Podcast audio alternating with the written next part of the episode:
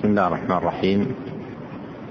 الحمد لله رب العالمين والعاقبة للمتقين والصلاة والسلام على إمام المرسلين نبينا محمد وعلى آله وأصحابه أجمعين. أما بعد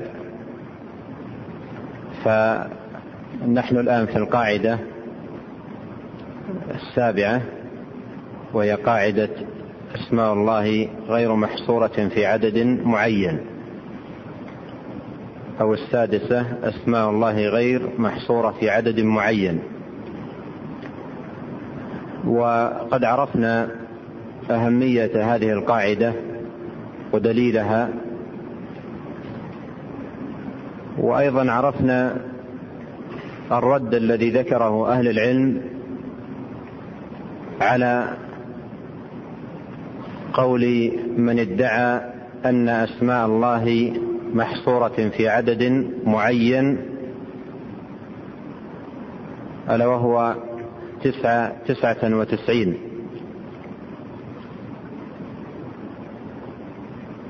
وأيضا عرفنا أن الروايات التي وردت بزيادة ذكر تعيين لأسماء الله الحسنى أنها لم تثبت عن النبي صلى الله عليه وسلم باتفاق أهل المعرفة بحديثه كما قرر ذلك شيخ الإسلام ابن تيمية رحمه الله وغيره من أهل العلم. ولأجل هذا اجتهد عدد من العلماء في جمع أسماء الله الحسنى من كتاب الله. وسنة رسوله صلى الله عليه وسلم.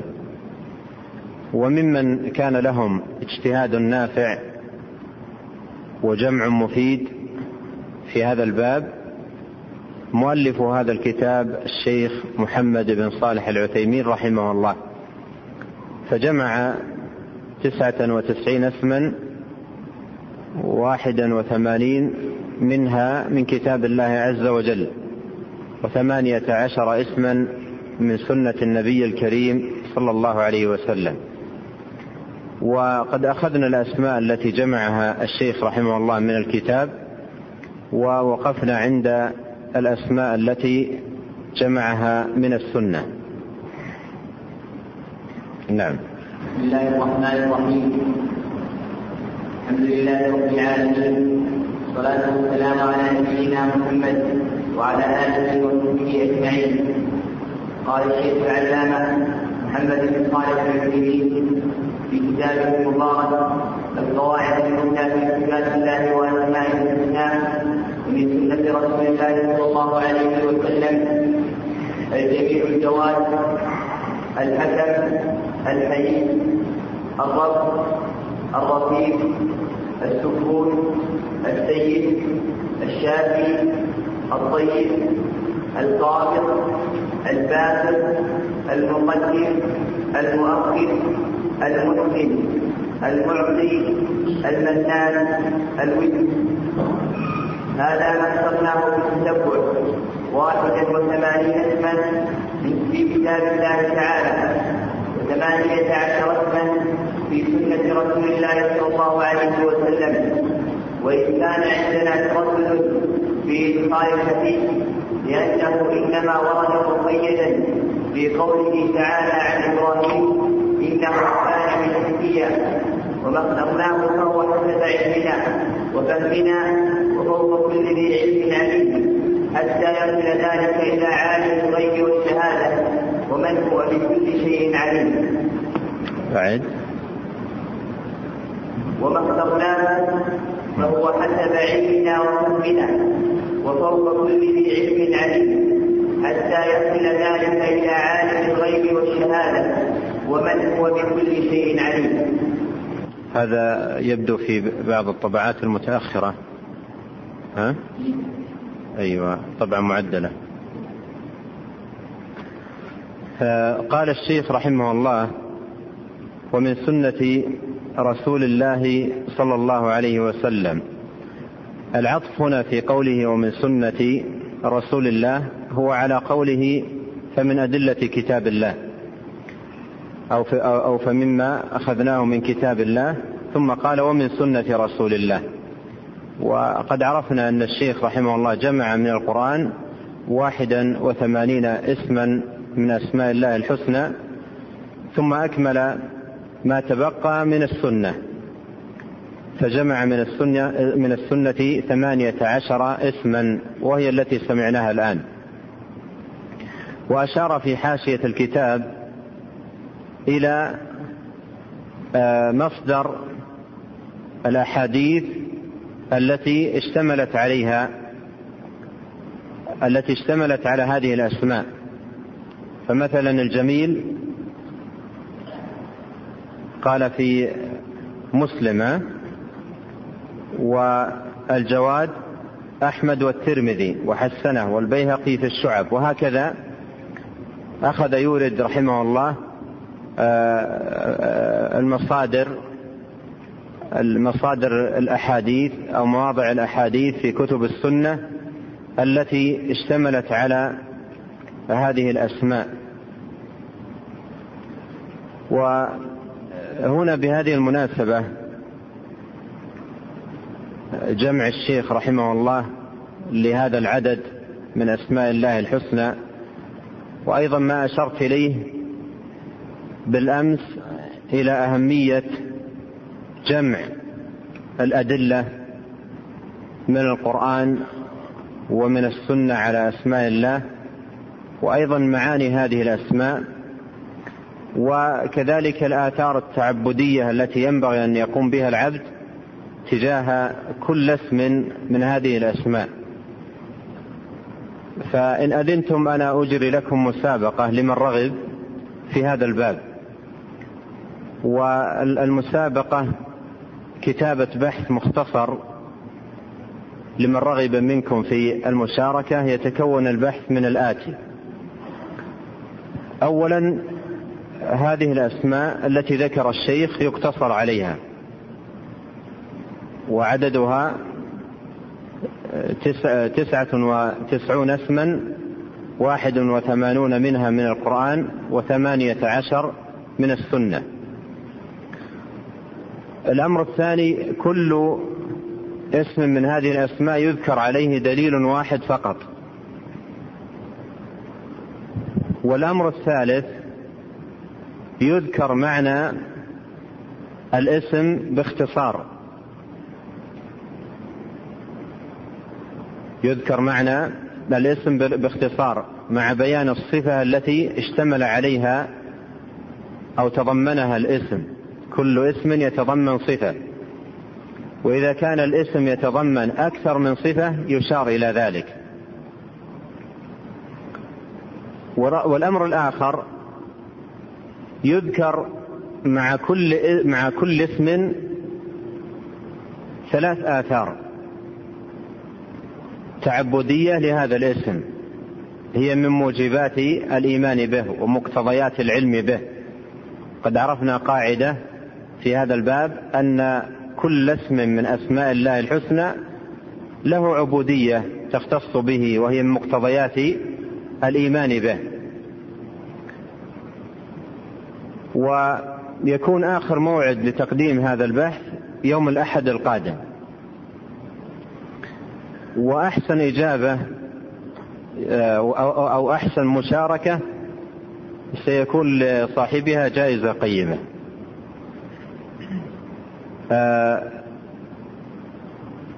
الشيخ رحمه الله لما ذكر هذه الأسماء قال هذا ما اخترناه بالتتبع. واحد وثمانون اسما في كتاب الله وثمانية عشر اسما في سنة رسوله صلى الله عليه وسلم.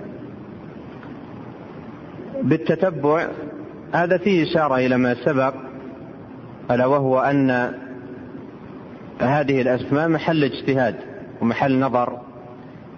وتتبع لكتاب الله وسنة نبيه صلى الله عليه وسلم فتجد ما يجمعه عالم يختلف بعض الشيء عما يجمعه عالم آخر وإذا جمعت بين أسماء جمعها عالم وأسماء جمعها عالم آخر ينتج من ذلك ماذا؟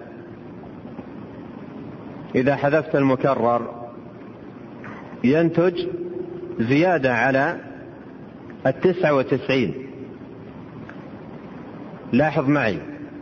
لو أتيت إلى ما جمعه عالم وما جمعه عالم آخر وحذفت المكرر أو ما اتفق عليه من الأسماء يعني آه، إذا اعتبرت ما اتفق عليه من الأسماء مع الزيادات عند كل منهما سيزيد العدد على تسعة وتسعين. وهنا لا يعني أن ما زاد على التسعة وتسعين ليس من أسماء الله لأن العلماء قرروا ومنهم شيخ الإسلام بن تيمية رحمه الله أن أسماء الله الحسنى في القرآن والسنة عددها أزيد من التسعة وتسعين. عددها أزيد من التسعة وتسعين. والحديث إن لله تسعة وتسعين اسما مئة إلا واحد من أحصاها دخل الجنة لا دلالة فيه على حصر الأسماء لا من حيث هي ولا أيضا من حيث وجودها في كتاب الله وسنة نبيه صلى الله عليه وسلم. الحديث لا يفيد الحصر وقد عرفنا معنى الحديث. فأسماء الله الحسنى ليست محصورة في القرآن والسنة في هذا العدد الذي هو تسعة وتسعين بمعنى أنها لا تزيد عنه بل هي تزيد. ولهذا لا يشكل إن وجدت من آه، إثر اطلاعك لجمع عالمين أسماء تزيد على التسعة وتسعين.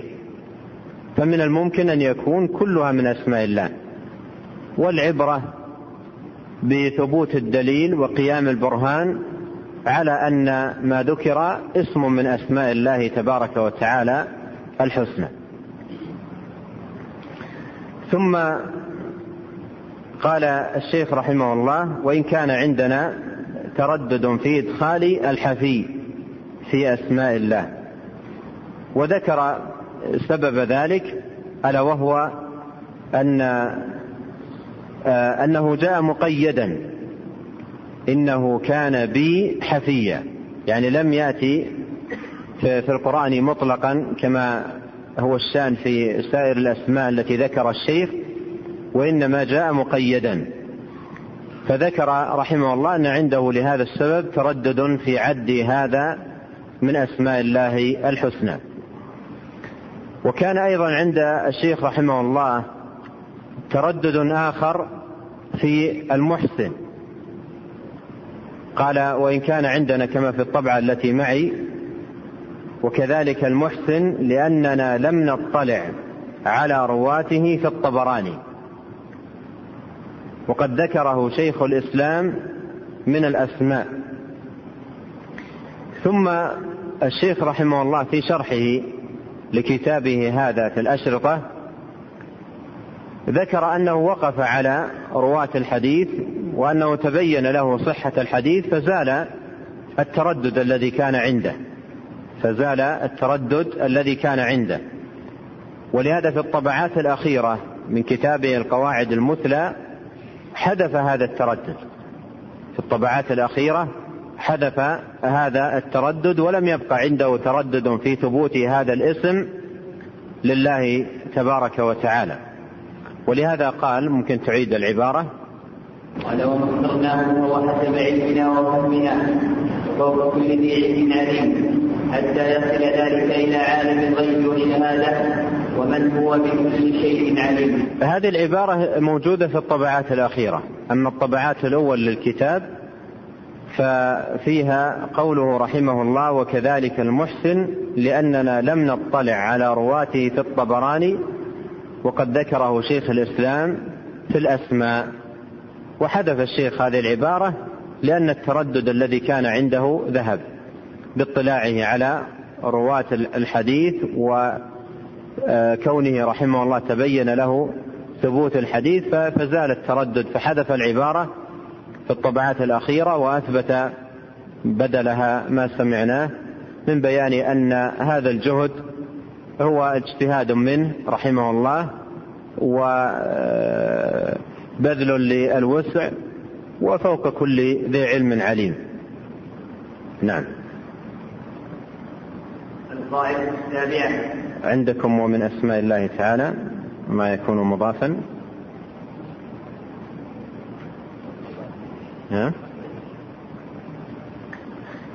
هنا ومن أسماء الله تعالى ما يكون مضافا مثل ملك الملك ذي الجلال والإكرام وأيضا نظيرها رفيع رفيع الدرجات ذو العرش. فبعض أهل العلم يعد هذه من أسماء الله تبارك وتعالى وتسمى الأسماء المضافة أي فيها مضاف ومضاف إليه مثل ذو العرش رفيع الدرجات ملك الملك وهكذا. نعم. القاعدة السابعة الإلحاد في أسماء الله تعالى هو الميل بها عما يجب فيها وهو أنواع. الأول أن ينكر شيئا منها أو مما دلت عليه من الصفات والأحكام كما فعل أهل التعطيل من الجهمية وغيرهم. وإنما كان ذلك إلحادا لوجوب الإيمان بها وبما دلت عليه من الأحكام والصفات اللائقة بالله فإنكار شيء من ذلك ميل بها عما يجب فيها. الثاني أن يجعلها دالة على صفات تشابه صفات المخلوقين. كما فعل التشبيه. وذلك لأن التشبيه معنى الباطل. لا يمكن أن تدل عليه النصوص بل هي دالة على صفاته فجعلها دالة عليه ميل بها عما يجب فيها. الثالث أن يسمي الله تعالى بما لم يسمي به نفسه. كتسمية النصارى له الأب وتسمية الفلاسفة إياه العلة الفاعلة.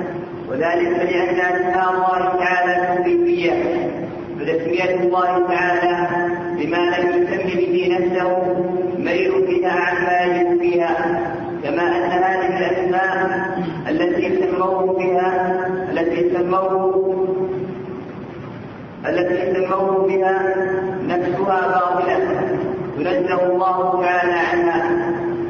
الرابع أن يشتق من أسماء الله من أسمائه أسماء الأصنام كما فعل المشركون في اشتقاق العزى العزيز واشتقاق الناس من الإله على أهل الكونين فسموا بها أصنامهم وذلك لأن أسماء الله تعالى مختصة به لقوله تعالى ولله الأسماء الحسنى فادعوه بها وقوله الله لا إله إلا هو له الأسماء الحسنى وقوله له الأسماء الحسنى يسبح له ما في السماوات والأرض فكما اختص بالعباده وبالألوهية الحقه وبأنه يسبح له ما في السماوات والأرض فهو مختص بالأسماء الحسنى.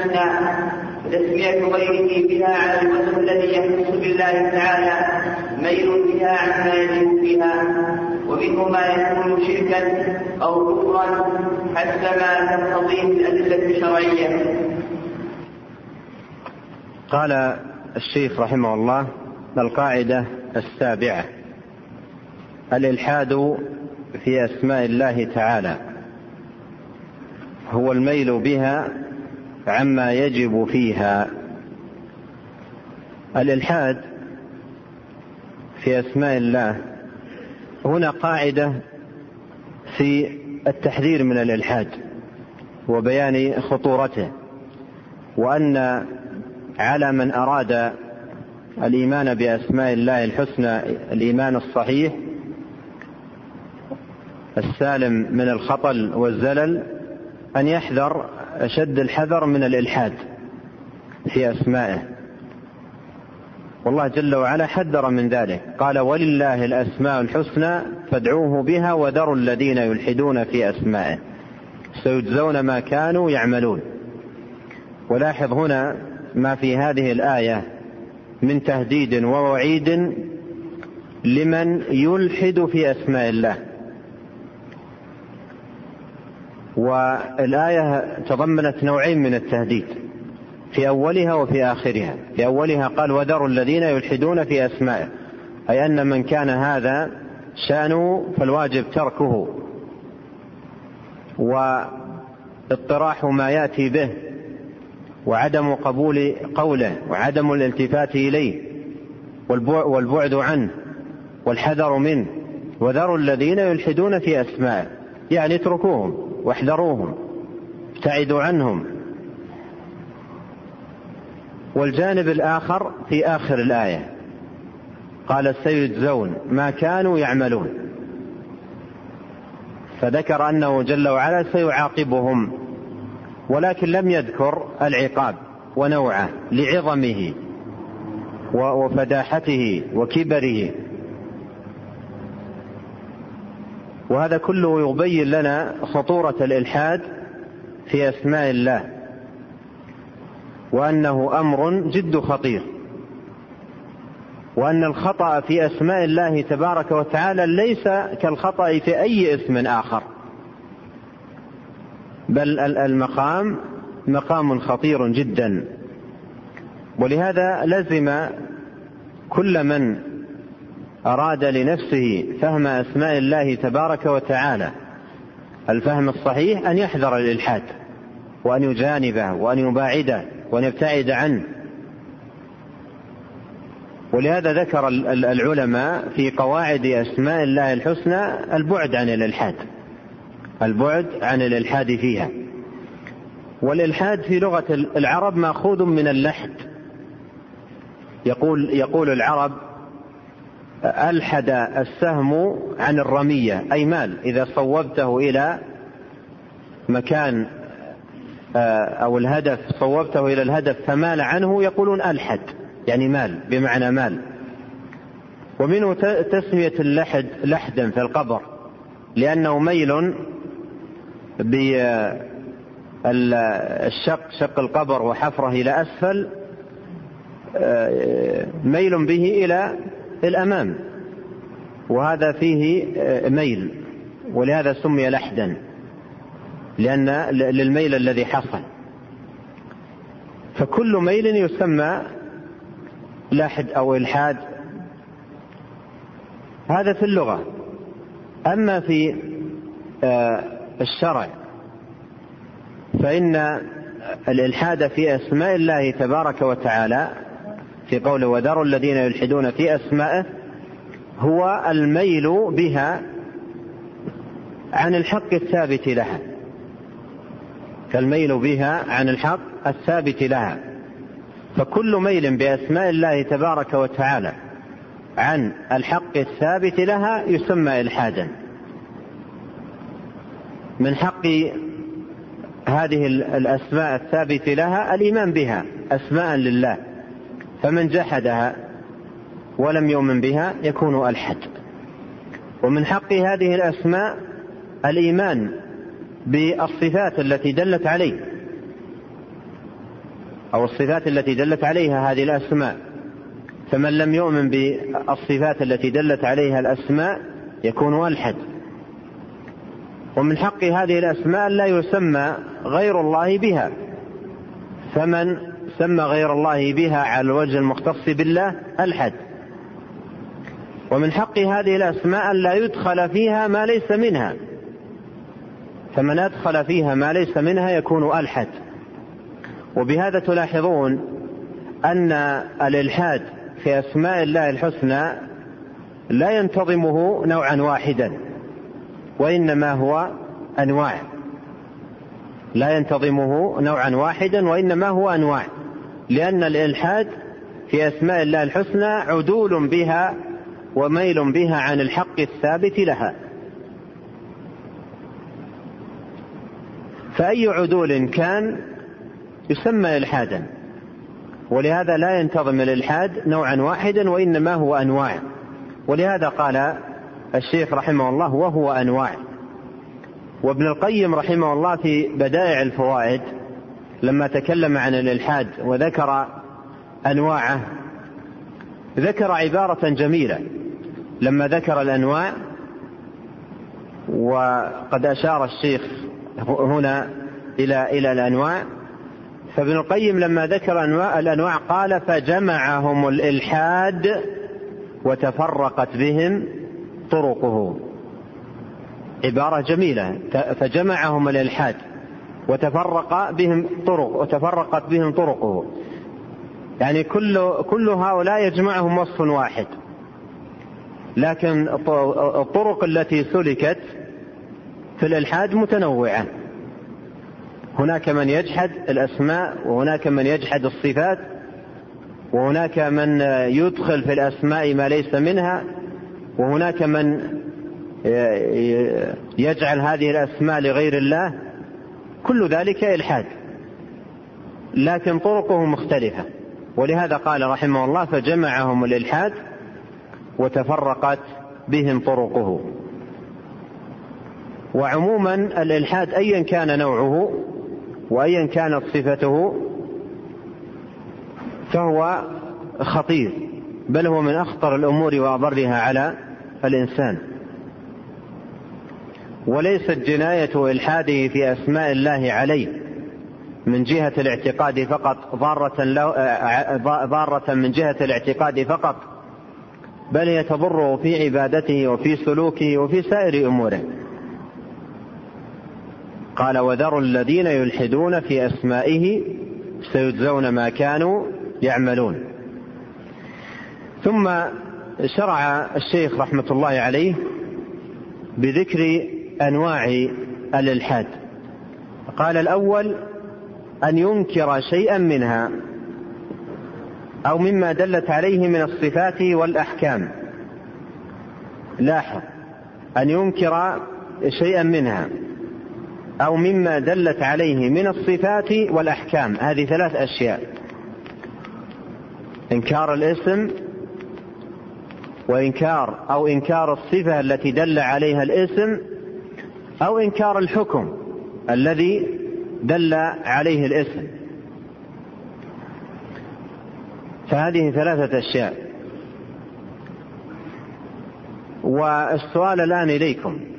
هل هذه الأشياء الثلاثة التي ذكر آه، الشيخ رحمه الله في أسماء الله الحسنى كلها أو في نوع من منها في المتعدي لأن عرفنا قاعدة ذكرها الشيخ رحمه الله فيما سبق أن أسماء الله الحسنى على نوعين. نوع يدل على وصف متعد. وما ما كان منها دالا على وصف متعدي على وصف متعد فإن فإن مطالبون تجاهه بالإيمان بثلاثة أشياء. الاسم والصفة والحكم. وإذا كان دالا على وصف لازم فنحن مطالبون بالإيمان بشيئين. الاسم والصفة. إذا الإلحاد في أسماء الله تبارك وتعالى إن كانت متعدية يكون بجحد الاسم والصفة والحكم وإن كان لازما فيكون بماذا؟ بجحد الاسم أو الصفة وعبارة الشيخ هنا صحيحة لأن الشيخ رحمه الله لما قال بإنكار آه، شيء منها أو أو مما دلت عليه من الصفات والأحكام مما دلت عليه فإذا إذا لم تكن قد دلت على حكم لكونها لكونها لازمة.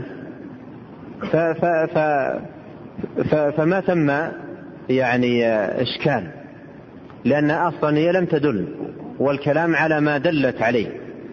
والأسماء اللازمة لم لم تدل على أحكام فليس هناك حكم آه، للاسم يلزم الإيمان به.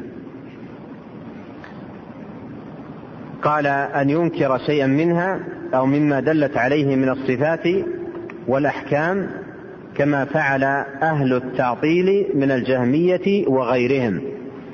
قوله أهل التعطيل المراد بالتعطيل النفي وتعطيل الأسماء والصفات هو نفيها وجحدها وعدم الإيمان بها. وقد ذكر العلماء أن أن التعطيل نوعان تعطيل كلي وتعطيل جزئي.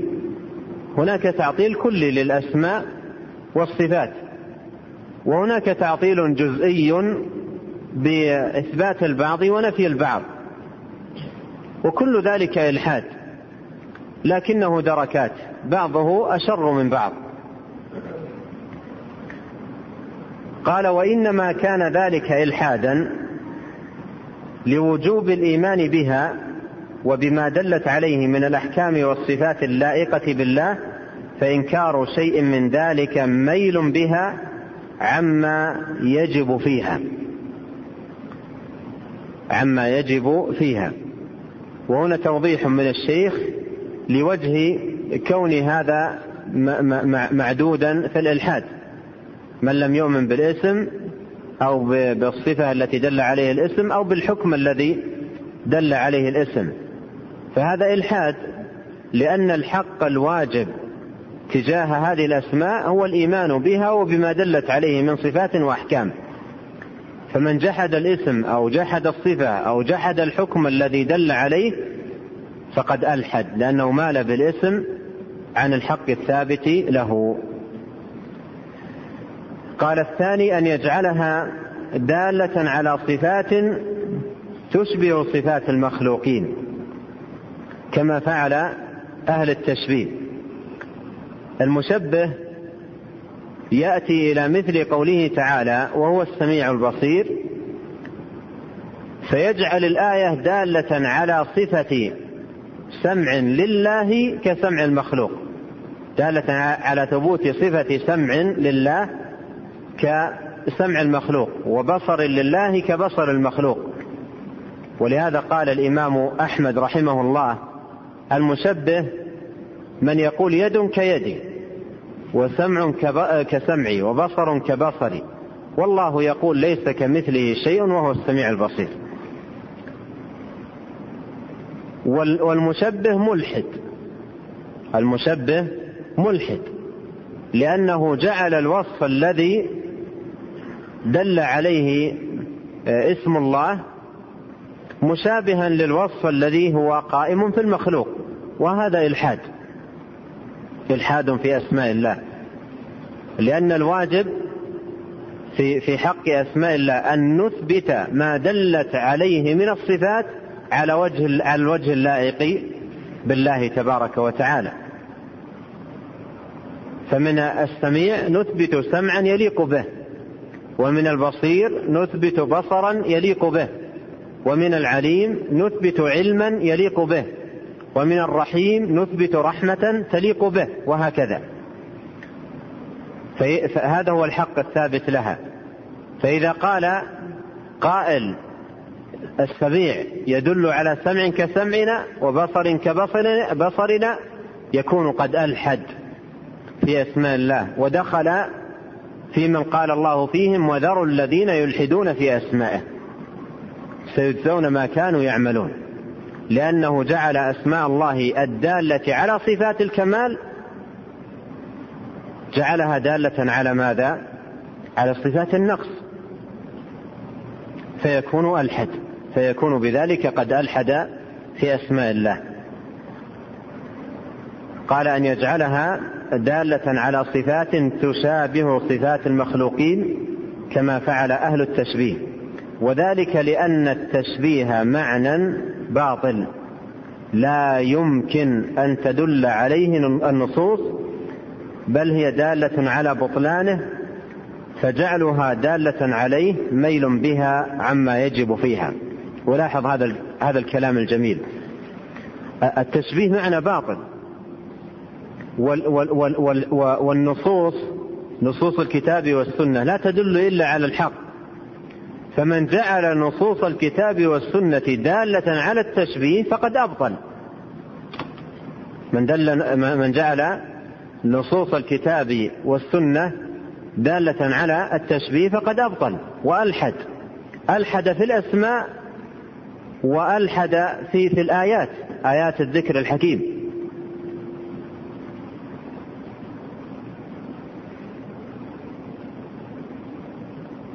والنصوص لا تدل على باطل. لا يأتيه الباطل من بين يديه ولا من خلفه. تنزيل من حكيم حميد. فهي لا تدل على باطل.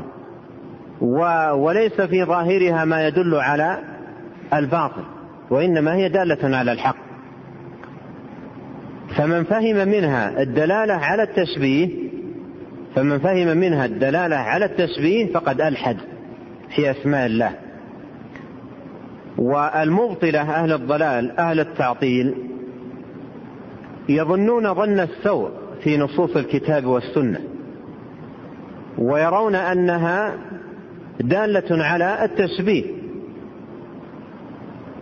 ويرون أنها دالة على على التشبيه. ولهذا من وصاياه من من وصاياهم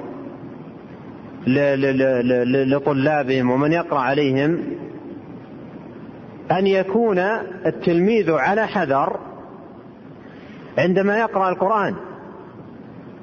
أن يكون على حذر يعني انتبه وأن تقرأ القرآن كن محتاط لدينك ولعقيدتك حتى ما تتلوث بتشبيه أو تصاب بلوثة انحراف. ولهذا اقرأ القرآن واجتهد أن لا تفهم منه شيء. خاصة في باب الصفات. إياك وإياه احذره. وكأنهم يوصونه بحذر من كتاب لأحد أكابر المجرمين أو أحد عتاولة الضلال. اقرأه وأنت في غاية الحيطة وفي غاية الحذر لا يضر بدينك ولا يجني على عقيدتك. فيقرأ التلميذ القرآن وإذا مر بآيات الصفات يخاف منها. وإذا مر بآيات الأسماء يخاف منها ويقرأها قراءة سريعة ولا يقف عند معناها لأن لو وقف على معناها فيكون خطر على دينه يكون خطرا على دينه وخطر على عقيدته يمكن ينحرف في دينه وفي عقيدته ويتلوث بالباطل. هكذا يعلمون طلابهم. سبحان الله عما يصفون وتعالى الله عما يقولون. غاية في الإجرام. ويقولون إن إنها ظواهر تدل على التشبيه. بل يقول بعضهم إنها ظواهر كفرية. إنها ظواهر كفرية. حتى إن مما بلغني في هذا الباب أن أحد أشياخ هؤلاء ألح عليه طلابه أن أن أن يشرح لهم معاني الآيات. فامتنع. فألحوا عليه فامتنع. قال إذا ما نذهب في الصحراء. أخشى أن أن شرحتها لكم هنا يسقط علينا البيت. من المعاني التي تظهر من القرآن والدلالات التي تظهر من القرآن ويرون أنها تدل على على الباطل. فانظر كيف تلاعب الشيطان بهؤلاء غاية التلاعب وأضر بدينهم غاية الإضرار. وأصبح منبع المعتقد وأساس الدين الصافي عند هؤلاء دال على الضلال. ولهذا تجد في أبياتهم وكل نص أوهم التشبيه أوله أو فوض ورم تنزيها. كل نص أوهم التشبيه. النصوص بريئة من التشبيه ولا ولا توهم التشبيه أبدا. حاشا أن يكون كتاب الله عز وجل الذي هو كتاب الهداية كتابا يوهم التشبيه. إذا إذا وهم التشبيه من أين جاء؟ وهم التشبيه أو توهم التشبيه من أين جاء؟ هذا من عقولهم من أفكارهم مما قام في أفكارهم من انحراف. جاء التوهم وإلا النص لا لا توهم صاحب السنة عندما يقرأ وهو السميع البصير الرحمن على العرش استوى بل يداه مبسوطتان. وغير ذلك من آيات الأسماء والصفات لا يخطر بباله ما يشاهده في المخلوقات وإنما يثبت منها وصفا يليق بالله وبجلال الله وكماله وعظمته سبحانه وتعالى. فليس في في ظاهرها ما يدل على على التشبيه. والتشبيه الذي يقوله هؤلاء قام في أفكارهم وأذهانهم وعقولهم ولم يدل عليه النص لا من قريب ولا من بعيد. فالنص لا شيء فيه. والبلاء في عقول هؤلاء. ولهذا تجد صاحب الفطرة السوية والنهج السليم لا يفهم من النص ما فهم منه هؤلاء. وهنا تنتبه لشيء. هنا تنتبه لشيء وهو أن أساس البلاء في الانحرافات بل في أنواع الإلحاد التي في في أسماء الله وصفاته أساسه توهم الباطل في نصوص القرآن والسنة وتوهم أنها تدل على على الباطل وعلى التشبيه. فلما توهموا فيها هذا التوهم تعاملوا معها تعاملا مقيتا وبأسلوب سيء تحريفا وتأويلا وتعطيلا وصرفا لها عن ظاهرها ودلالاتها لأنهم توهموا فيها هذا التوهم الباطل. ومن لطيف ما مر علي في هذا الباب في كتاب سير أعلام النبلاء في ترجمة أبي حيان التوحيدي وهو من الفلاسفة. ذكر قوما من المتكلمين يخالفهم في الرأي فذمهم وقال في ذمه لهم قوم مضوا مع التوهم قوم مضوا مع التوهم يظنون أن الحق معهم ولكن الحق وراءهم. فعلق الذهبي علي على كلامه هذا قال قلت وأنت حامل لوائهم وأنت حامل لوائهم. فهذا حال هؤلاء. مضوا مع التوهم. مضوا مع التوهم. يتوهمون ثم هذا التوهم الذي هو نوع من المرض يسبب انواعا من الفساد وانواعا من الضلال. لا حد لها ولا حصر. الشاهد أن التشبيه الحاد والمشبه ملحد بل المشبه كافر بالله لم يؤمن بالله. أرأيتم رجلا يقول عن ربه إن سمع إن سمع ربه كسمعه وبصره كبصره ويده كيده وسائر صفاته كصفاته هل هذا يعبد الله؟ أو يعبد صنما من الأصنام؟ لأن هذا الوصف الذي يذكره ليس وصف رب العالمين. ولهذا قال بعض السلف والمشبه يعبد صنما. من يجعل صفات ربه ومعبوده كصفات المخلوقين هو في الحقيقة لا يعبد الله وإنما يعبد صنما من الأصنام لأنها ليست هذه صفات الله. صفات الله كما قال ليس كمثله شيء. وكما قال هل تعلم له سميا؟ وكما قال ولم يكن له كفوا أحد. وكما قال فلا تجعلوا لله أندادا وأنتم تعلمون وهكذا. ثم ذكر الثالث قال أن يسمى الله تعالى بها أن يسمى الله تعالى بما لم يسم به نفسه وهذا إلحاد لأن لأنه لأنه مر عندنا قاعدة في الباب ما هي؟ أسماء الله توقيفية ومعنى توقيفية أن يتوقف فيها على النص لا يزاد على النصوص ولا ينقص منها فأسماء الله عز وجل توقيفية. فمن سمى الله بما لم يسم به نفسه فقد ألحد. وذكر الشيخ أمثلة لما سمى به بعض أهل الضلال والباطل رب العالمين. قال كتسمية النصارى له الأب. كتسمية النصارى له الأب. وهذا مبني على عقيدتهم في التثليث الأب والابن وروح القدس. وأن عيسى ابن الله. تعالى الله عما عما يقولون تعالى الله عما يقولون. فهذا إلحاد في أسماء الله. عدوا من أسمائه الأب هذا إلحاد. مع ما يتضمنه هذا الاسم من باطل من جهة وصف الله تبارك وتعالى بأن له الولد. والله يقول لم يلد ولم يولد ولم يكن له كفوا أحد. وتسمية الفلاسفة الفلاسفة إياه العلة الفاعلة يزيدون عليها بالطبع. العلة الفاعلة بالطبع أي بلا اختيار ولا مشيئة. وهذا إلحاد في في في أسماء الله تبارك وتعالى. تسمية الله بالعلة الفاعلة بالطبع أي تحدث منها الكائنات وتوجد الموجودات بدون اختيار ولا مشيئة. وهذا إلحاد في أسماء الله تبارك وتعالى. كذلك من الإلحاد في أسماء الله ما يأتي على لسان بعض المعاصرين في وصف الله بمهندس الكون وهذه يذكرها بعض المنحرفين.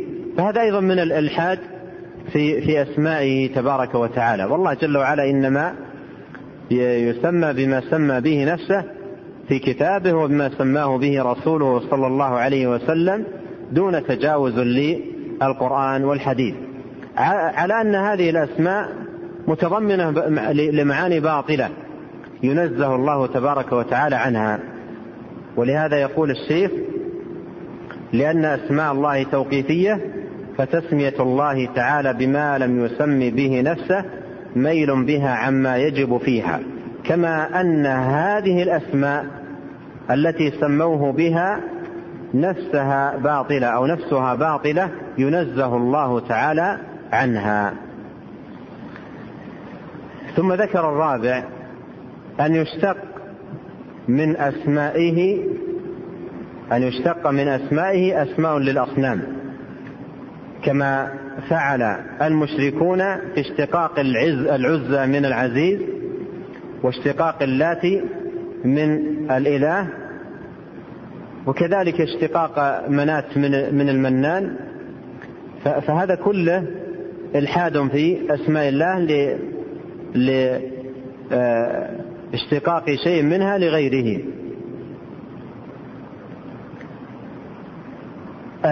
العزى من العزيز من الأصنام آه، آه، في الجاهلية صنم يقال له العزى ويقال إن إن اشتقاق هذا الاسم أو اشتقاق المشركين لهذا الاسم من اسم الله العزيز.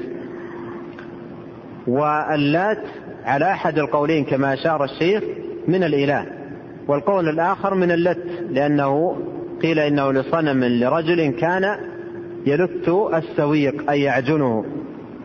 فهذا في قول وفي قول آخر أنهم قد اشتقوه من اسمه تبارك وتعالى الإله. ومنات من المنان فهذا إلحاد في أسمائه.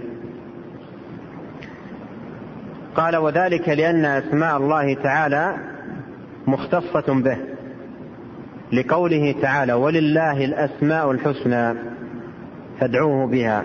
وقوله الله لا إله إلا هو له الأسماء الحسنى وقوله له الأسماء الحسنى يسبح له ما في السماوات والأرض.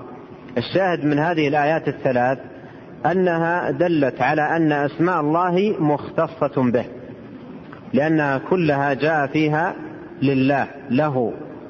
هذا يدل على الاختصاص. له الأسماء الحسنى لله الأسماء الحسنى. فهذا يدل على اختصاص الرب تبارك وتعالى بهذه الأسماء. فمن اشتق لغيره منها فقد ألحد لأنه خالف قول الله ولله الأسماء الحسنى. فكما اختص بالعبادة فكما اختص بالعبادة وما خلقت الجن والإنس إلا ليعبدون وبالألوهية وبأنه يسبح له ما في السماوات والأرض فهو مختص بالأسماء الحسنى. لاحظ الاستنباط من الآية نفسها. الآية ماذا فيها؟ قال الله لا إله إلا هو. هذا اختصاص بماذا؟ بالألوهية. له الأسماء الحسنى هذا اختصاص بماذا؟ بالأسماء الحسنى. له ما في السماوات والأرض هذا اختصاص بماذا ملك السماوات والأرض. فكلها له. الأسماء الحسنى له فلا تعطى لغيره ولا يجعل منها شيء لغيره. وله ملك السماوات والأرض فلا يجعل له شريك في ذلك. وهو الإله الذي لا إله إلا هو فلا يجعل معه إله آخر. فمن جعل في شيئا من ذلك لغير الله فهو ملحد. قال فهو مختص بالأسماء الحسنى فتسمية غيره بها على الوجه الذي يختص بالله عز وجل ميل بها عما يجب فيها ميل بها عما يجب فيها. قال والإلحاد بجميع أنواعه محرم لأن الله تعالى هدد الملحدين بقوله وذروا الذين يلحدون في أسمائه سيجزون ما كانوا يعملون. ومنه ما يكون شركا أو كفرا حسب ما تقتضيه الأدلة الشرعية. وعرفنا في بداية الكلام على هذه القاعدة دلالة الآية على ذم الإلحاد من وجهين. الوجه الأول في قوله وذروا الذين يلحدون في أسماء والوجه الآخر في قوله سيجزون ما كانوا يعملون. نعم. قال رحمه الله تعالى قواعد في صفات الله تعالى القاعدة الأولى صفات الله تعالى كلها صفات الكمال لا نقص فيها بوجه من الوجوه كالحياة والعلم والقدرة والسمع والبصر والرحمة والعزة والحكمة والعلوم والعظمة وغير ذلك. وقد دل على هذا السمع والعقل والفطرة. أما السمع فمنه قوله تعالى للذين لا يؤمنون بالآخرة مثل السوء ولله المثل الأعلى وهو العزيز الحكيم. والمثل الأعلى هو الوصف الأعلى. وأما العقل فوجهه أن كل موجود حقيقة فلا بد أن تكون له صفة إما صفة كمال وإما صفة نقص والثاني باطل بالنسبة إلى رب كامل المستحق للعبادة. ولهذا أخبر الله سبحانه ربوبية الأصنام باتصافها بالنقص والعجز فقال تعالى ومن أضل ممن يدعو من دون الله من لا يستجيب له إلى يوم القيامة وهم عن دعائهم غافلون قال تعالى والذين يدعون من دون الله لا يخلقون شيئا وهم يخلقون أموات غير أحياء وما يشعرون أيان يبعثون وقال عن إبراهيم وهو يحتج على أبيه يا تعبد ما لا يسمع ولا يبصر ولا يغني عنه شيئا. وعلى قومه أفتعبدون من دون الله ما لا ينفعكم شيئا ولا يضركم؟ أف لكم ولما تعبدون من دون الله أفلا تعقلون؟ ثم إنه قد ثبت بالحس والمشاهدة أن للمخلوق صفات كمال وهي من الله تعالى. فمعطي الكمال أولى به وأما الفقه فلأن النفوس السليمة مدخولة على محبة الله وتعظيمه وعبادته وهل تحب وتعظم وتعبد إلا من علمت أنه متصف بصفات الكمال اللائقة بربوبيته وألوهيته. نعم. وهنا بدأ الشيخ رحمه الله بذكر القواعد المتعلقة بصفات الله تبارك وتعالى. وبدأ بهذه القاعدة القاعدة الأولى صفات الله تعالى كلها صفات كمال لا نقص فيها بوجه من الوجوه وهذا نظير القاعدة الأولى أسماء الله آه، كلها حسنى والحسن فيها أنها دالة على الكمال وأنها لا نقص فيها بوجه من الوجوه لا احتمالا ولا تقديرا على ما سبق بيانه. كذلك الشأن في في صفات الله. صفات الله تبارك وتعالى كلها صفات كمال. لا نقص فيها بوجه من الوجوه. وتطبيق القاعدة أن أنك كلما تقرأ صفة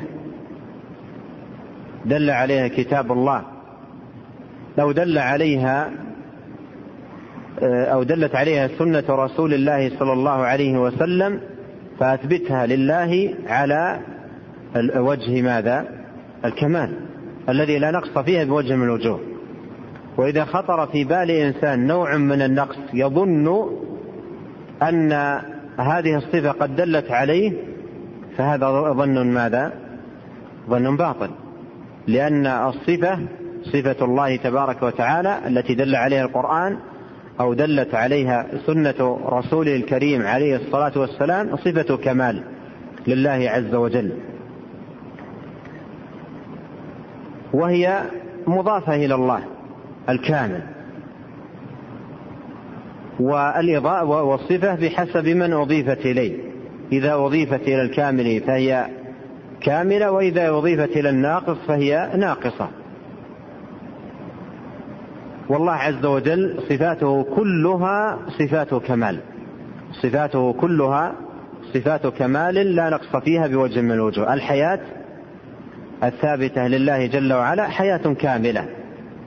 لم يسبقها موت لم يسبقها فناء ولا يلحقها موت ولا يلحقها نقص كما هو الشأن في حياة المخلوق. علم الله تبارك وتعالى علم كامل محيط شامل. لا لم يسبقه جهل ولا يلحقه نسيان. وهكذا بصر الله قدرة الله حكمة الله. سائر صفات الله تبارك وتعالى كلها صفات كمال لله تبارك وتعالى لا نقص فيها بوجه من الوجوه. وهذه القاعدة كما أنها مفيدة في باب تقرير الحق فإنها مفيدة في باب رد الباطل. وأعيد لكم مثالا سبق أن ذكرته. ما يقوله من يعطل الصفات في مثل صفة الاستواء؟ الرحمن على العرش استوى. من من من ينكر هذه الصفة ماذا يقول؟ يقول إثبات الاستواء لله إثبات الاستواء على العرش لله حقيقة يستلزم احتياج للعرش احتياج ما هو؟ نقص ولا كمال؟ نقص الاحتياج نقص والقاعدة في الباب ما هي؟ صفات الله كلها صفات كمال لا نقص لا نقص فيها بوجه من الوجوه. إذا الاستواء الذي أضيف في القرآن والسنة لله تبارك وتعالى لا نقص فيه. ومن توهم فيه النقص فالنقص الذي توهمه ليس مستفادا من النص وإنما هو فهم فاسد في عقل من فهمه. لأن صفات الله لا تدل إلا على الكمال فلاحظ هذه تفيدك فائدة عظيمة في رد كل باطل إذا إذا إذا قال قائل في صفة من صفات الله تبارك وتعالى إنها تستلزم كذا وكذا من من النقائص يرد عليه بهذه القاعدة. يقال له يقال له صفات الله كلها صفات كمال لا نقص فيها بوجه من الوجوه وما تذكره من لوازم هذا يلزم في وصف المخلوق ولا يلزم في ماذا؟ في وصف الخالق لأن صفات الله عز وجل كلها صفات كمال لا نقص فيها بوجه من الوجوه. وإذا فالقاعدة تفيد في باب تقرير الحق وفهمه وتفيد في باب رد الباطل ونقضه. ثم ذكر الشيخ رحمه الله دليل القاعدة. فقال إن هذه القاعدة دل عليها السمع ودل عليها العقل ودلت عليه الفطرة ثم بين ذلك. قال أما السمع فمنه. قوله فمنه يشعر أن الشيخ لم يذكر أو لا يريد أن يذكر كل دلالات السمع على هذه القاعدة لأن دلالات السمع على هذه القاعدة كثيرة لكن يريد أن يذكر نوعا منها. ولهذا قال فمنه. قوله تعالى للذين لا يؤمنون بالآخرة مثل السوء ولله المثل الأعلى في السماوات والأرض وهو العزيز الحكيم. قال الشيخ والمثل الأعلى هو الوصف الأعلى. المثل الأعلى الوصف الأعلى. فقوله ولله المثل الأعلى أي له الوصف الكامل الوصف الأعلى الوصف الذي لا نقص فيه بوجه من الوجوه. والآية دلالتها ظاهرة دلالتها ظاهرة على أن صفات الله تبارك وتعالى صفات كمال لأن الله قال ولله المثل الأعلى أي الوصف الأعلى الذي لا نقص فيه. فمن ادعى في شيء من صفات الله شيئا من النقص فهو مخالف لقول الله ولله المثل الأعلى ولله المثل الأعلى. فهذا نوع من الأدلة. الدالة على هذا على هذا الأمر. ومن أنواع الأدلة مما لم يشر لم يذكره الشيخ آيات التنزيه آيات التنزيه مثل قول الله عز وجل سبحان ربك رب العزة عما يصفون. وسلام على المرسلين والحمد لله رب العالمين. فما يتوهم من نقص في أسماء الله أو صفات الله تبارك وتعالى فالله منزه عنه ليس متصفا به. وإنما منزه عنه كما قال سبحان ربك رب العزة عما يصفون. وسلام على المرسلين والحمد لله رب العالمين. كذلك من أنواع الأدلة آيات الحمد. آيات الحمد الحمد لله رب العالمين فلله الحمد رب السماوات ورب الأرض. آيات الحمد أيضا دالة على ماذا؟ على أن صفات الله تبارك وتعالى صفات كمال. لأن الحمد هو الثناء على الله تبارك وتعالى مع حبه لكمال صفاته وعظمة أسمائه ولنعمه التي لا تعد ولا تحصى. فآيات الحمد دالة على ثبوت الكمال في الصفات. ولهذا يقول ولهذا يحمد المؤمنون ربهم. يحمدونه على أسمائه وصفاته ويحمدونه على نعمه وآلائه. أيضا وجه آخر في في الدلالة على أن أسماء الله أن صفات الله لا نقص فيها آيات الأسماء. ونحن عرفنا أن الله عز وجل له ماذا؟ الأسماء الحسنى ماذا قلنا في معنى الأسماء الحسنى؟ الأسماء الحسنى ما هي؟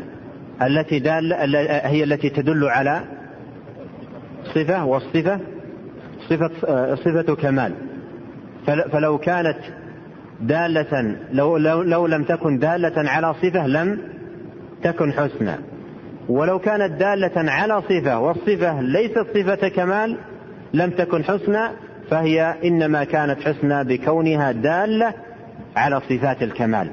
إذا مما يدل على أن صفات الله تبارك وتعالى آه، كاملة لا نقص فيها بوجه من الوجوه ثبوت الأسماء الحسنى لله. ولله الأسماء الحسنى. والأسماء الحسنى هي الأسماء الدالة على صفات الكمال. الدالة على صفات الكمال. فهذه بعض الأنواع في بيان أن بيان السمع أن صفات الله تبارك وتعالى كاملة لا نقص فيها بوجه من الوجوه. كم نوع ذكرنا؟ مع الذي ذكر الشيخ أو بدونه؟ طيب.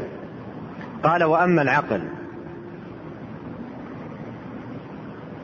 أظنني ذكرت خمس. من منكم يقول أن ذكرت خمس؟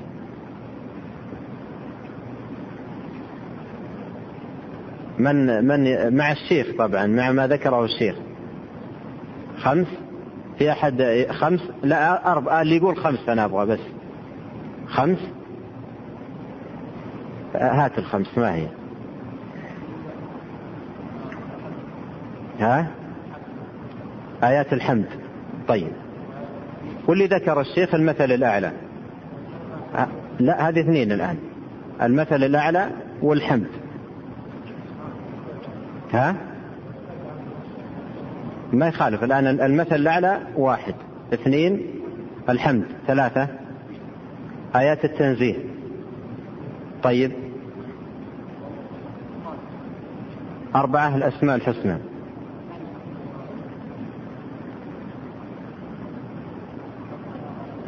أربعة. طيب. آه وأما العقل. وأما العقل. قال فوجهه أن كل موجود لاحظ دلالة العقل على أن صفات الله كلها كاملة. أن كل موجود حقيقة فلا بد أن تكون له صفة. كل موجود حقيقة. يعني قوله كل موجود حقيقة الموجود الذهني شيء آخر الذي لا, لا حقيقة له وإنما الآن الوجود الذي هو له وجود حقيقة. فكل موجود حقيقة له صفة. له صفة ولا بد بل له صفات. إما صفة كمال وإما صفة نقص. كل موجود حقيقة له صفة. إما صفة كمال أو صفة نقص. والله عز وجل موجود سبحانه وتعالى. فماذا يقول؟ ماذا يقال في هذا الباب؟ ماذا يقتضيه العقل السليم في هذا الباب؟ وجود الصفة موجودة. كل موجود له صفة. والشيخ سبق أن ذكر يعني في من في, في الرد العقلي على من يجعل أسماء الله أعلاما محضة لا تدل على صفات قال في الرد على هؤلاء والعقل يدل على أن كل موجود له صفة صفة الوجود وواجب الوجود أو ممكن الوجود وكونه عينا قائمة بنفسها أو صفة قائمة بغيرها فكل موجود له صفة. والصفة إما أن تكون صفة كمال أو تكون صفة نقص. العقل السليم ماذا يقول هنا؟ وما الذي يختار لرب العالمين وخالق الخلق أجمعين سبحانه وتعالى؟ قال والثاني باطل الذي هو النقص. بالنسبة إلى الرب الكامل المستحق للعبادة. فإذا هذا دليل عقلي واضح على ثبوت صفات الكمال لله تبارك وتعالى وأن وأن صفات الله جل وعلا كلها صفات كمال. قال ولهذا أظهر الله تعالى بطلان ألوهية الأصنام باتصافها بالنقص والعجز. فالنقص في الصفة دليل على ماذا؟ دليل على عدم استحقاق العبادة. عدم استحقاق العبادة. ولهذا انتبه معي لا إله إلا الله دليل على إيش؟ لا إله إلا الله دليل على استحقاق الله للعبادة بلا شريك. وهذه دلالة بالمطابقة. ولله لا إله إلا الله أي لا معبود بحق إلا الله.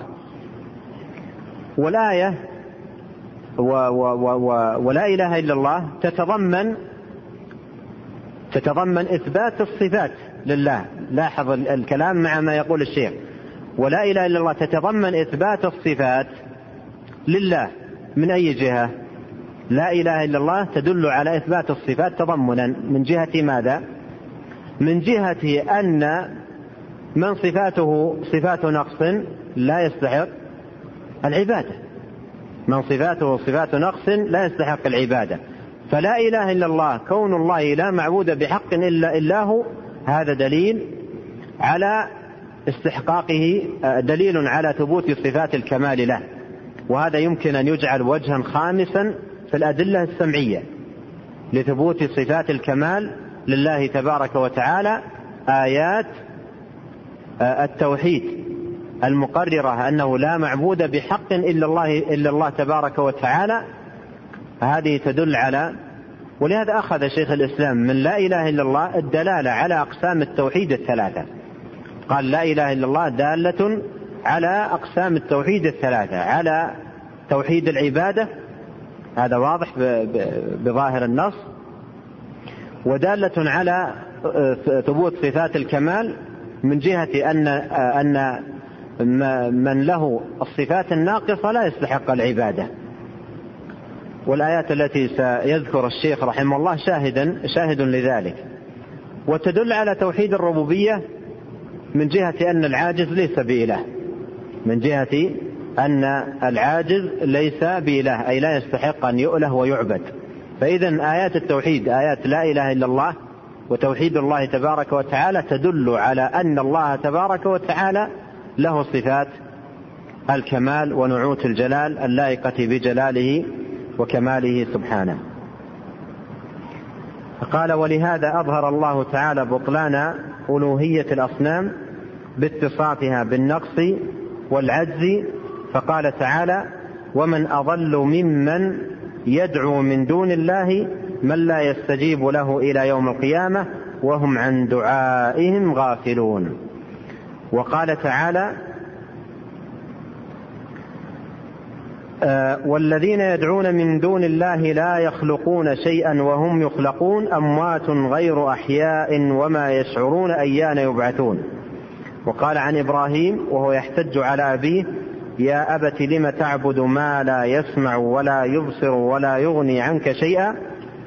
وعلى قومه أفتعبدون من دون الله ما لا ينفعكم شيئا ولا يضركم؟ أف لكم.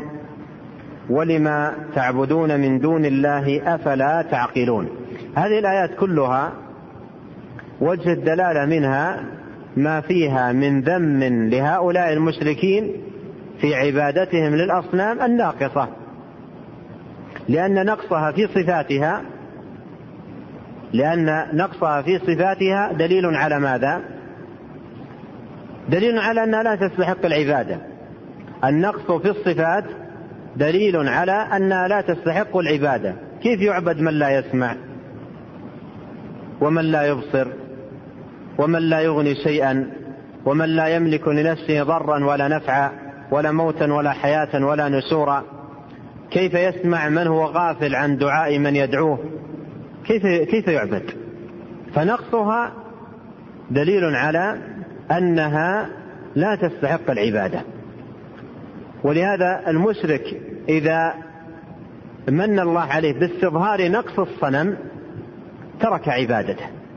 لكنهم لا يستظهرون هذا هذا تعمى قلوبهم عنه. لكن إذا استظهر الواحد منهم نقص الصنم تركه. ولهذا ذكر ابن جرير الطبري رحمه الله في في تفسيره في أول في أوله أن أحد المشركين قطع مسافات طوال إلى أحد الأصنام ليستنجد به وليسأله حاجته. ولما وصل إلى الصنم وجد فوق الصنم ثعلب يبول والبول ينزل من فوق الصنم إلى أخمص قدميه بول, بول الثعلب. وهو جاء إليه مسافات طويلة ليطلب منه حاجته. فلما رأى النقص البين الظاهر أمامه رجع. قال أرب يبول الثعلبان برأسه لقد هان من بالت عليه الثعالب وترك. تركه مشى. إذا النقص النقص في الصفات النقص في الصفات دليل على أن الناقص لا يستحق أن يعبد. ومن يستحق العبادة هو الكامل في في صفاته. ولهذا جاءت آيات كثيرة تدم المشركين وتنعي عليهم عبادتهم للناقصين.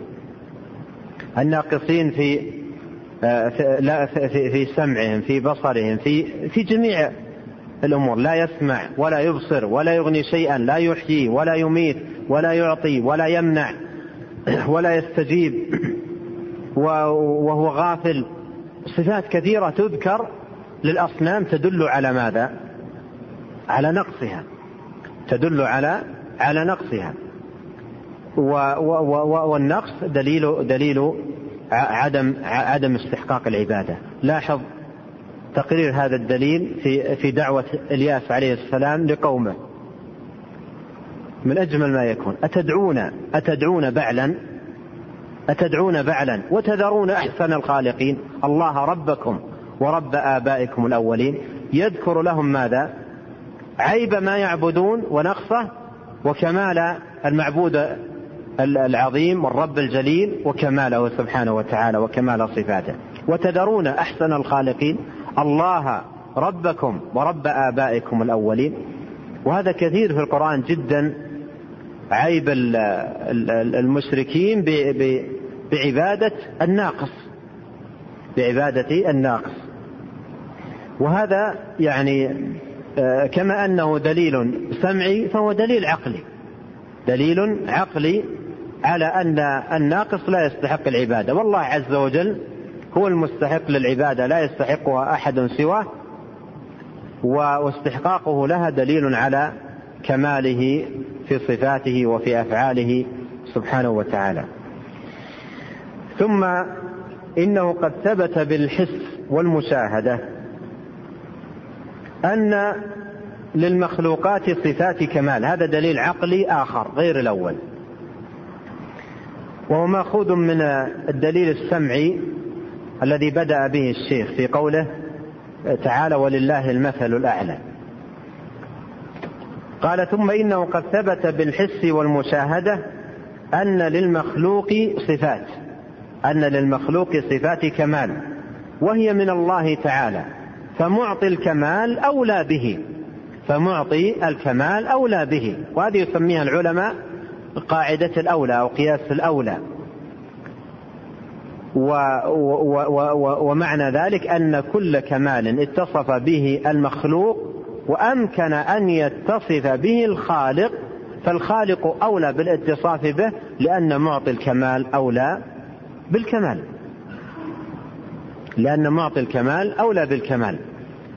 فما ما في المخلوق من صفات الكمال هي منة الله وعطيته سبحانه وتعالى. ومعطي الكمال أولى به. وهذا يدل عليه قول الله تعالى ولله المثل الأعلى فالآية دليل على آه، دليل على هذه القاعدة. فهذا هذا دليل عقلي أفاده أفاده السمع وأرشد إليه على أن صفات الله تبارك وتعالى صفات كمال لا نقص فيها بوجه من الوجوه. ثم ذكر دليل الفطرة. قال وأما الفطرة فلأن آه، النفوس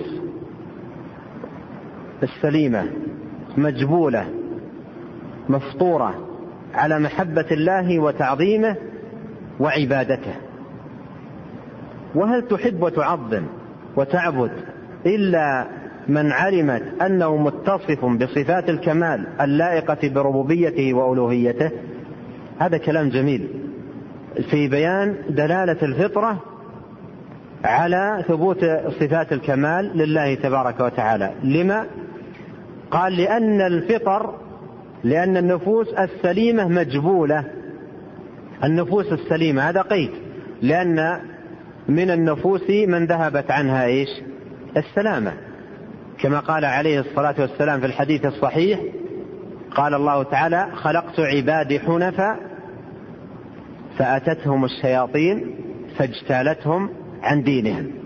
كل مولود يولد على الفطرة فأباه فأبواه يهودان أو ينصران أو يمجسان فالنفوس السليمة أي التي لم تتلوث. التي بقيت على فطرتها. لم يدخلها تلوث أو انحراف. فإذا كانت النفس كذلك فإنها مجبولة مفطورة. جبلت وطبعت على محبة الله وتعظيمه وعبادته. هذا أمر مركوز في الفطر. محبة الله وتعظيمه وعبادته. ثم يأتي الشرع ببيان تفاصيل هذه العبادة. لكن لكن الفطر ركز فيها محبة الله وتعظيم الله وعبادته. فيقول الشيخ وهل تحب وتعظم وتعبد إلا من علمت أنه متصف بصفات الكمال اللائقة بربوبيته وألوهيته؟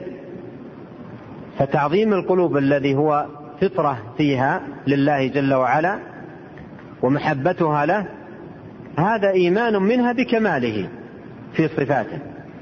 فإثبات صفات الكمال لله تبارك وتعالى أمر فطري. ولهذا من هو على فطرة سوية؟ لاحظ من هو على فطرة سوية سليمة لم تتلوث؟ يستهجن ما, ما, ما عليه معطلة الصفات.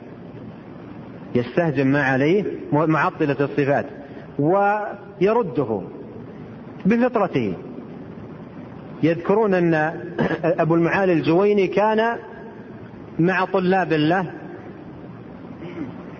يقرر لهم آه، إنكار العلو. وأخذ يذكر لهم أدلة عقلية غامضة دقيقة ينكر من خلالها علو الله. ينكر من خلالها علو الله تبارك وتعالى. فأحد الموجودين وربما أن من عوام المسلمين رجل يقال له الهمداني. جالس لما انتهى من تقريره قال له دعنا من هذا كله. يعني الفلسفة والأمور التي ذكرت هذه كلها دعنا منها اتركنا منها وأخبرني عن شيء واحد فقط. شيء واحد أخبرني عنه. ما بماذا تجيب عنه؟ الضرورة التي يجدها واحد كل واحد منا في قلبه التي يجدها كل واحد منا في قلبه إذا أراد أن يدعو الله يجد قلبه متجه إلى أعلى. أخبرني عن هذه كل الكلام الذي قلته الآن دعنا منه.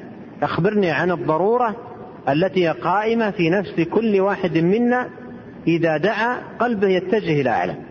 لا يمين ولا شمال ولا تحت ولا إلى أي جهة. ولهذا يمد يديه تبعا لاتجاه قلبه إلى ماذا؟ إلى أعلى وإذا حصل مبالغة في في في الدعاء في الابتهال يرفع يديه أعلى حتى كان عليه الصلاة والسلام يبدو بياض إبطيه وهذا إيمان بماذا؟ بعلو الله. قال اتركنا من كل الكلام الذي قلته وأخبرني عن هذا الذي في يجد كل من يدعو في قلبه. فماذا قال الجويني؟ ما ما جواب هذه الحجة التي لا جواب عليها. هل عليها جواب؟ لا جواب عليه. سكت وقال حيرني الهمداني حيرني الهمداني حيرني الهمداني الهمداني ما جاء إلا بالفطرة. ما جاء إلا بالفطرة. فالفطرة تدل على ماذا؟ على بطلان قول هؤلاء. ويذكرون أن أحد الأعراب جاء إلى درس لأحد هؤلاء المعتزلة والجامية وكان يقرر لهم على عقيدتهم. يقول إن الله سميع بلا سمع بصير بلا بصر عليم بلا علم. فلما انتهى ذكر أبيات أنا لا أحفظها لكنه ذكر أبيات طويلة. قال له فيها يعني آه، لو أن لو أن هذا الذي تقوله في, في, في الرب قاله أحد في, في أبيك إن أبيك طويل بلا طول قصير بلا قصر عليم بلا علم. آه، آه، حكيم بلا, بلا حكمة خبير بلا خبر. وذكر لو قال هذا في أبيك ترضى ترضى هذا في أبيك يقول يا يا أسوأ البشر يا جاب كلام يتكلم فيه.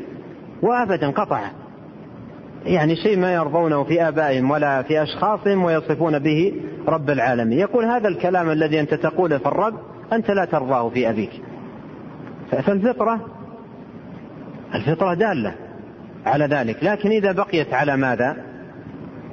على السلامة. إذا بقيت الفطرة على السلامة يعني لم يطرأ عليها تلوث. أما إذا تلوثت الفطرة شيء آخر.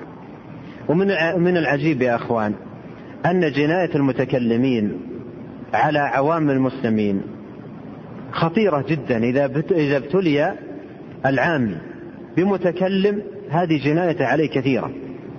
ولهذا قال من قال من السلف إن من نعمة الله على الشاب إذا تنسك أن يتنسك على صاحب سنة. إن من نعمة الله على الشاب والأعجمي إذا تنسك أن يتنسك على صاحب سنة. أما إذا تنسك على يد متكلم وصاحب ضلال حرف فكره وغير السلامة التي في الفطرة. بل أحيانا يوجد في بعض العوام وهذا من الغرائب يوجد في بعض العوام نزعة إلى الفطرة. نزعة إلى الفطرة ونزعة إلى ما تلقاه من أشياخ الضلال. تجتمع فيه فطرته وما تلقاه من الشيخ الضلال. ومن ما مر علي في هذا الباب كنا مرة في آه، بلد أعجمي في في في دورة علمية. فكان رجل كنا نقابل الطلاب فكان رجل كبير في السن يعني يعمل سائق في في, في باص أو كذا كان جالس. لما انتهينا من مقابلات الطلاب قلت نريد نقابل الشيخ من باب المداعبة. فسألته قلت له أين الله؟ مع مع مع مع, بعض الأسئلة قلت له أين الله؟ قال الله في الأرض وفي السماء وفي كل مكان. بهذه الطريقة. الله في الأرض وفي السماء بلغته قال خدى دار أرض دار سماء دار همش مكان. في الأرض وفي السماء وفي كل مكان.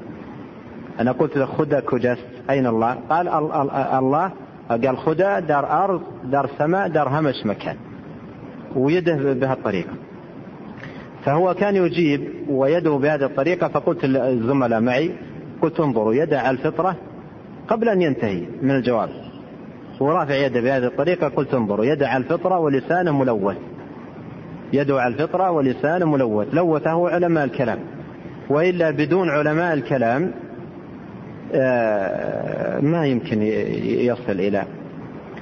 وأذكر هذه أيضا من الغرائب الأخرى. أذكر أنه مرة جاءني شاب من مقديشو أظنها يدرس في بلد عربي يدرسون على طريقة المتكلمين. يقول كنت نصرانيا هو يحدثني يقول كنت نصرانيا.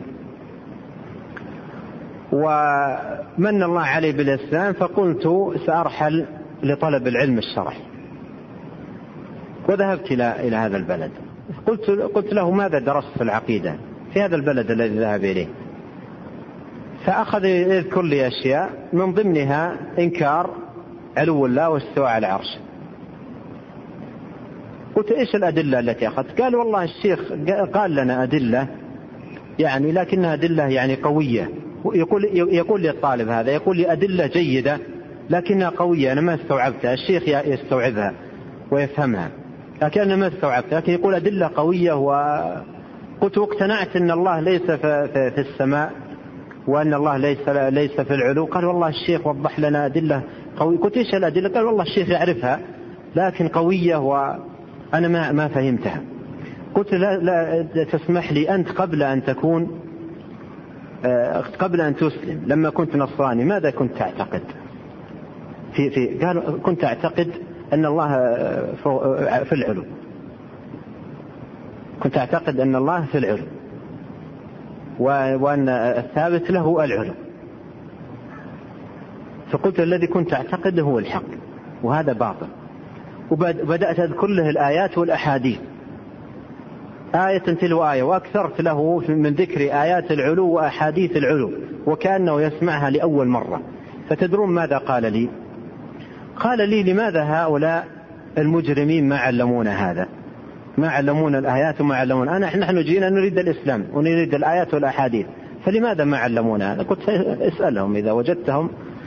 اسألهم أنا ما أدري لماذا. صلى الله وسلم على نبينا محمد.